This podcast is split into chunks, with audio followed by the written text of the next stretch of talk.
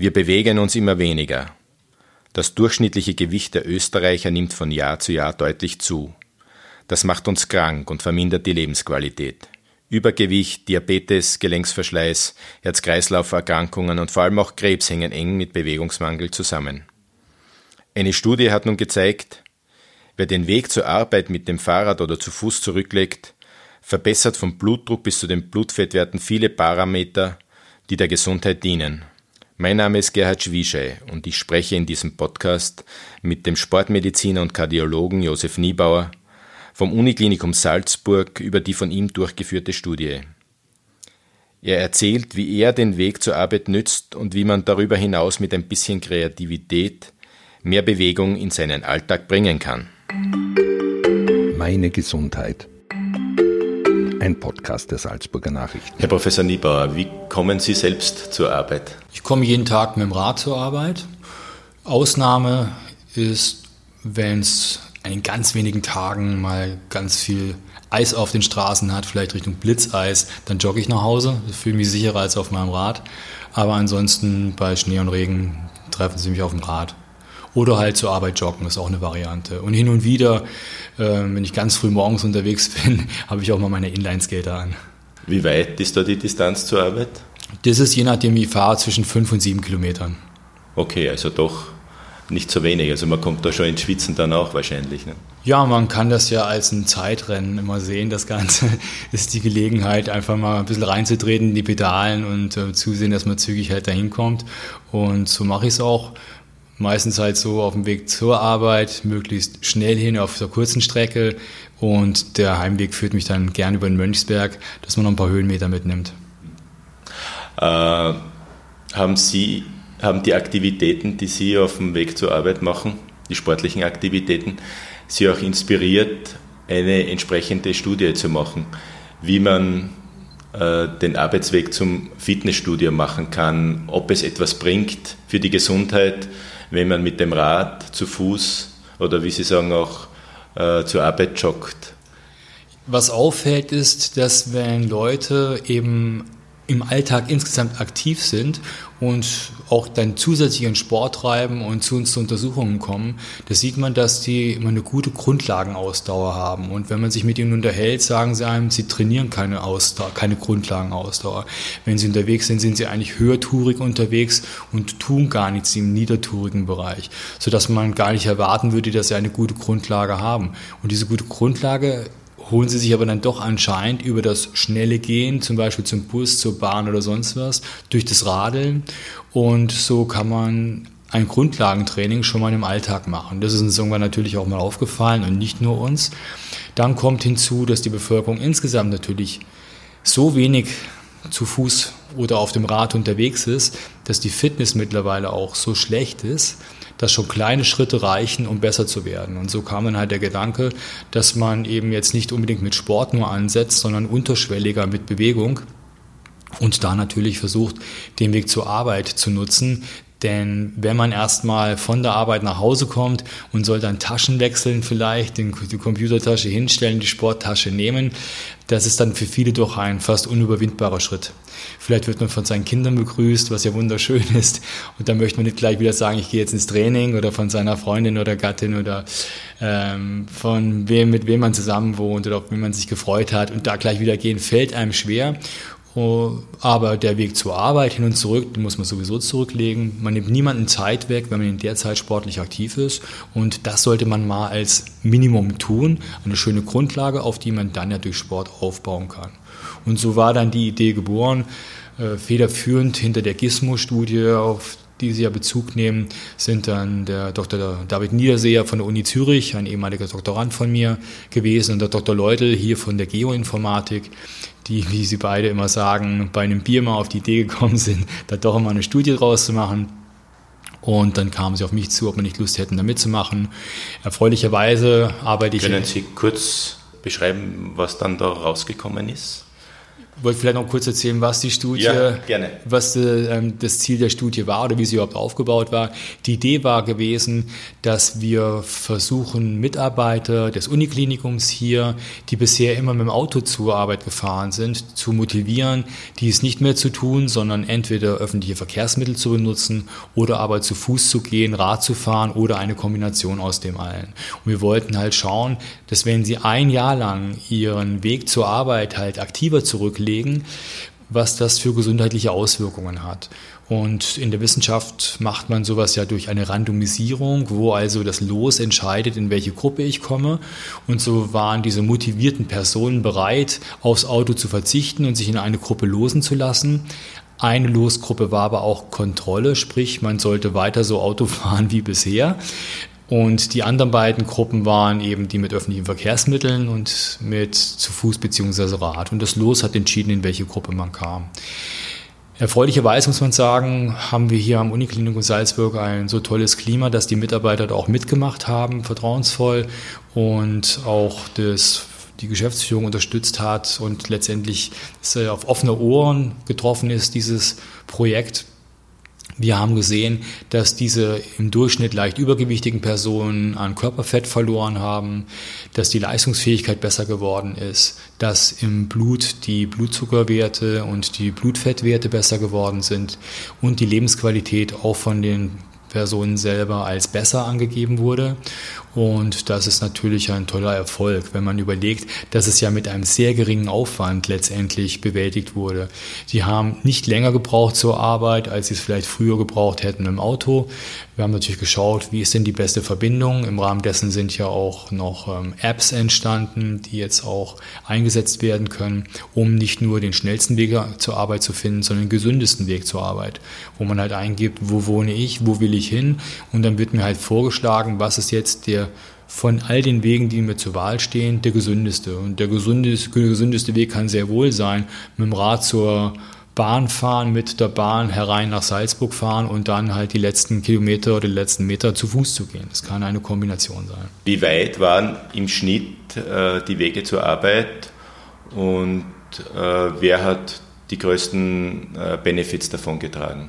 Die größten Distanzen haben interessanterweise auf dem Rad oder zu Fuß gar nicht diejenigen verbrach, äh, vollbracht, die in der Gruppe Fuß gehen bzw. Radfahren unterwegs waren, sondern es waren sogar die, die mit öffentlichen Verkehrsmitteln unterwegs waren. Die kamen teilweise von weit her aus der Umgebung, die Klassiker, die sonst mit dem Auto angereist wären, die mussten aber halt erstmal von ihrem, von ihrer Wohnung oder von ihrem Haus zum Bahnhof kommen in ihrem Ort. Das war schon mal eine Strecke, die vielleicht sogar länger war, als der Städter hier bei uns zurückzulegen hatte, sind dann mit der Bahn oder mit dem Bus oder sonst etwas hereingekommen und mussten ja dann auch vom Bahnhof noch einmal ins, an die Arbeit kommen. Also die waren quasi doppelt unterwegs und haben erstaunlicherweise, obwohl sie in der Gruppe waren, öffentliche Verkehrsmittel, mehr Strecke zu Fuß oder auf dem Rad zurückgelegt äh, als die eigentliche Gruppe. Das war ganz interessant.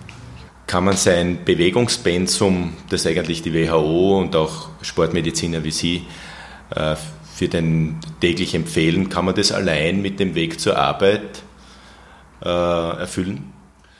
Ja, die Bewegungsziele waren ja schon mal höher gesetzt, aber man hat es natürlich angepasst an die Realität. Und man sieht halt, dass eine unfitte Bevölkerung, und das ist im Durchschnitt bei uns leider der Fall, schon durch Kleinigkeiten profitiert und darum konnte man das ziemlich runterschrauben. Und da sind wir dann im Durchschnitt bei ca. 20 Minuten pro Tag, die wir uns bewegen sollen, also zweieinhalb Stunden die Woche, verteilt auf mindestens drei Tage, ergibt also 30 bis 60 Minuten äh, an solchen Tagen. Und wenn wir das absolvieren, dann haben wir schon den Durchschnitt jedenfalls gesundheitlichen Nutzen.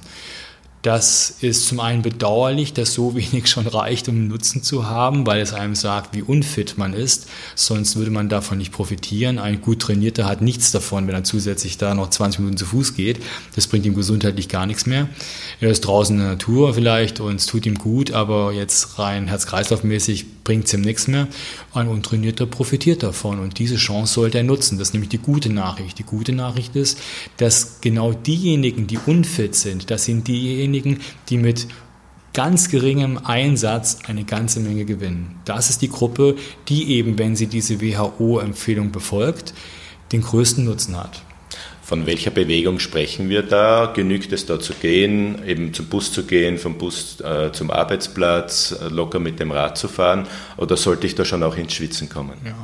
Ideal ist, wenn man im submaximalen Bereich unterwegs ist. Damit ist gemeint, laufen ohne Schnaufen.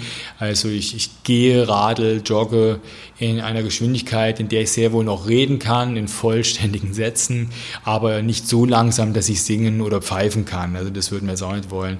Äh, beim Gehen sagt man so vielleicht fünfeinhalb Kilometer pro Stunde, also ein zügiger Wanderschritt. Beim Radlfahren ist man bei 16 kmh.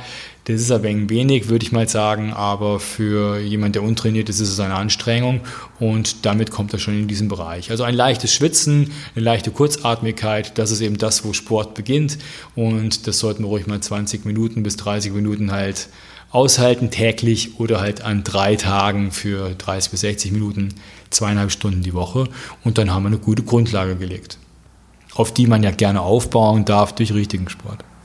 Das heißt, ich kann auf dem Weg in die Arbeit die tägliche Turnstunde, die ja für die Schule empfohlen wird, könnte ich für meinen Arbeitstag unterbringen. Ganz genau. Man würde sich hier die tägliche Grundbewegung holen, die sicherlich vergleichbar ist oder vielleicht sogar höher ist als das im Moment ja auch gescholtene Völkerball, äh, was in meinen Augen auch zu Recht gescholten wird. Das sind dann doch wenige Minuten, wo sich die Leute bewegen. Der Rest steht nur da oder sitzt nur da, weil er rausgeworfen wurde. Äh, das alleine sollte kein Sportunterricht sein und da sind sie mit zu Fuß zum Bus gehen und oder zur Arbeit radeln schon aktiver als, als dort. Ja. Wie kann man den Weg zur Arbeit auch politisch unterstützen. Also Ausbau Radwegenetz, Salzburg rühmt sich ja auch, äh, dass es ein gut ausgebautes Radwegenetz hat. Sie leben jetzt, glaube ich, mittlerweile 16 Jahre oder 14 Jahre hier in Salzburg. Wie fällt Ihr Urteil aus, der Sie ja ständig auch äh, diese Radwege benutzen?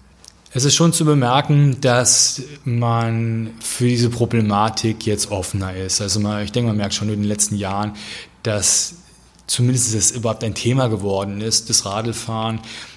Das kommt vor allem natürlich daher, weil wir mit dem CO2 halt weit über den Zielen liegen, die wir erreichen sollten. Wir schaffen es halt vorne und hinten nicht.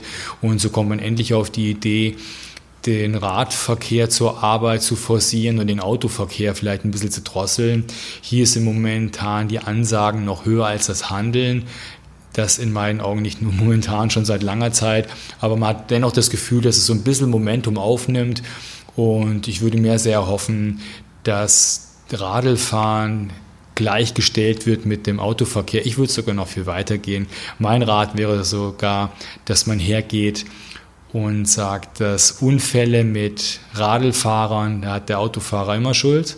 Das ist wie beim Auffahrunfall, da interessiert auch niemand großartig, was der davon getrieben hat, sondern wenn ich drauf fahre, war der Abstand zu kurz, ich war zu schnell, ich war nicht aufmerksam oder sonst was, bin erstmal ich schuld. Und mit welchem Grund soll ein Radlfahrer schuld sein, wenn er umgefahren wird? Dass einfach mal vielleicht auch da eine Umkehr stattfindet. Es gehören die Radwege runter vom Gehweg. Geh- und Radweg passt nicht zusammen, schon gar nicht in Zeiten, wo wir wieder E-Bikes propagieren, wo also auch Herrschaften unterwegs sind, die vielleicht gar nicht so an Räder gewöhnt sind und jetzt mit Geschwindigkeiten unterwegs sind, die sie so noch gar nicht gefahren sind auf dem Rad sie auf schweren Rädern sitzen, die sie erstmal lernen müssen zu kontrollieren. Wir wissen ja selber, dass die Anzahl der Todesfälle unter den E-Bike-Fahrern weit überrepräsentiert ist. Das ist ein großes Problem und wird noch größer werden. Wir haben höhere Geschwindigkeiten auf den Radwegen und dann müssen das separate Straßen werden für den Radverkehr. Und wenn ich Angebote schaffe, dann werden die auch genutzt.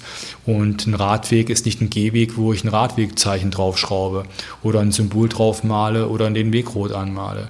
Und natürlich muss ich mit dem Rad auch über ein Zebrastreifen radeln dürfen und man kann auch an Ampeln, wo alle zur selben Zeit rot haben, den Radlfahrern grün geben, genau wie ich es für die Fußgänger auch tue. Und, und, und. Da ist der Kreativität keine Grenze gesetzt. Es gibt Städte, die machen uns das vor, wo über 40, 50 Prozent mit dem Rad zur Arbeit fahren. Denken wir an Kopenhagen, Amsterdam, andere Städte. Und da geht es halt sehr wohl. Das ist nicht leicht, ist mir auch klar. Aber ich habe das Gefühl momentan von der politischen Großwetterlage, die herrscht, dass da durchaus man auf Verständnis trifft und wir dort hoffentlich in naher Zeit auch ähm, Aktionen sehen, aber es ist viel Luft nach oben. Oder als ein weiteres Beispiel nehmen Sie die Ampelschaltungen. Sie drücken auf den Knopf und es passiert halt gar nichts. Sie stehen, stehen und stehen und verleiten ehrliche Menschen dazu, bei Rot rüber zu fahren. Das kann es halt auch nicht sein. Da gebe ich dem Rad Vorrang.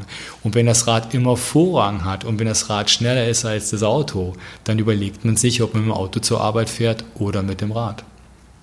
Sie haben jetzt hier ein paar kreative Tipps den Politikern gegeben. Vielleicht hört ja einer zu, könnte ja sein. Haben Sie abschließend vielleicht noch ein paar kreative Tipps äh, für uns alle, wie ich auf dem Weg zur Arbeit noch mehr Bewegung einbauen kann, wie man, wie man, äh, wie man den Weg zur Arbeit verlängern kann, äh, was man da machen kann, dass man das vielleicht noch besser nutzt, ohne dass ich dann jetzt eigene Sporteinheiten noch brauche. Ich glaube, hier geht es um, eine, um ein Grundverständnis, was wir ändern müssen bei vielen von uns.